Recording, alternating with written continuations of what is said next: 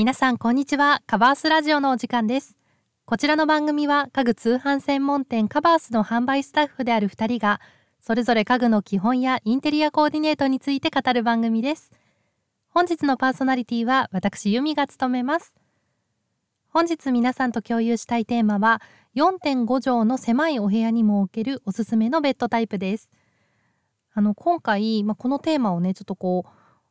なぜ持ってきたのかと言いますとあのカバースは記事サイトも運営してるんですけれどもあの4.5畳の、まあ、お部屋のコーディネートとかあのおすすめのこう家具とかですねそういった記事がすごく人気なんですね。なのであのすごくこう、まあ、コーディネートとか気になってる方多いのかなと思いまして今日はこのテーマにあのさせていただきました。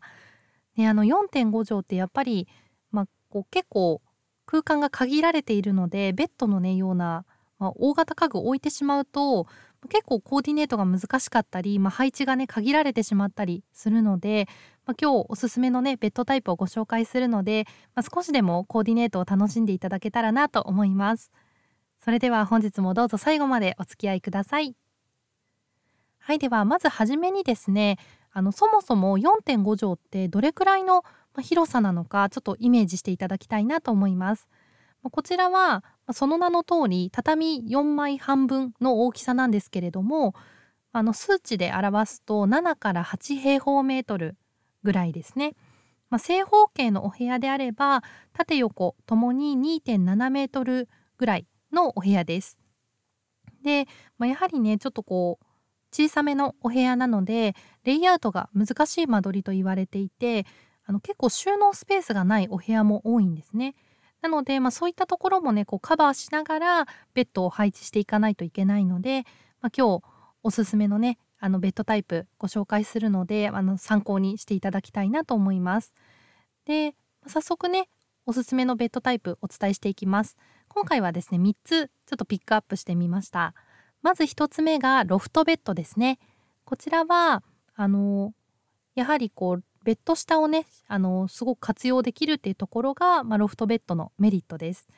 あの狭い部屋においては縦の空間を有効活用するっていうところが、まあ、快適な生活を送る、まあ、コツですね。なので、まあ、ロフトベッドを置いていただくとあのこのこれを実践できるのであのすごくぴったりのベッドです。で収納スペースとしてはもちろんなんですけど、まあ、デスクとかソファーなど家具も置いていただけますね。あとベッド下にハンガーポールがついているタイプもあるのであのクローゼット代わりになるっていうところも大きなメリットですね。で続いて2つ目がコンパクトベッドです。こちらはあの丈の短いベッド、まあ、ショート丈ベッドですねやセミシングルサイズのベッドのことを指します。あの丈の短いベッド、まあ、ショート丈ベッドは長さが180センチなので一般的なベッドよりも15センチ短いんですよ。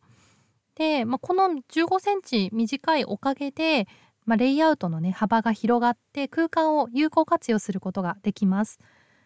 例えばあの一般的なベッドだとちょっとこう扉が開かないとかクローゼットがね開けられないっていう場合もあるんですけどショートだけベッドを置いていただくとあのすごく収まりが良くてちゃんと扉が開けることができたり、まあ、他のねこう家具をあのこうその隙間に置いていただいたりとかそういうこともできます。でただあの身長が160センチ以下の方であればあの快適に眠れるんですけど体格がねあの大きい方とかあの身長が高い方にはちょっと向かないのでそこだけ注意してください。あとセミシングルベッドは横幅があの1人用としては最もコンパクトで80センチから90センチぐらいですかね。なのであのすごくねこう横幅がスリムなタイプですね。なので、まあ、圧迫感がなくて4.5畳のお部屋でも、まあ、こう無理なく置いていただけるサイズ感です。でもう本当にすごくコンパクトなベッドが欲しいっていう場合はショート丈かつセミシングルベッドを選んでいただくといいと思います。では最後にご紹介するのが収納付きベッドですね。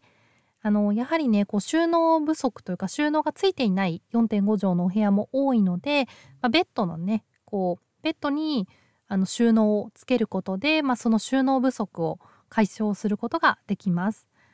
であのそうですねベッド下に、まあ、収納がついているんですけれども、まあ、大容量タイプのチェストベッドであればあの本当にクローゼットの代わり、まあ、押し入れの代わりとして使っていただけます。あの引き出しはもちろんなんですけどこうラグとかですね家電とかが収納できるような、まあ、長物収納とかあの本当に収納が充実しているタイプだとあの、えーとヘッドボードの中にまでこう棚がこう何ですかねスライド収納というかこう棚にキャスターがついていてそれがあのヘッドボードの中に収納できるようなタイプもあります。なので、まあ、他にねこう収納家具を置く必要がないので空間をね広く使えるっていうのが、まあ、ポイントですね。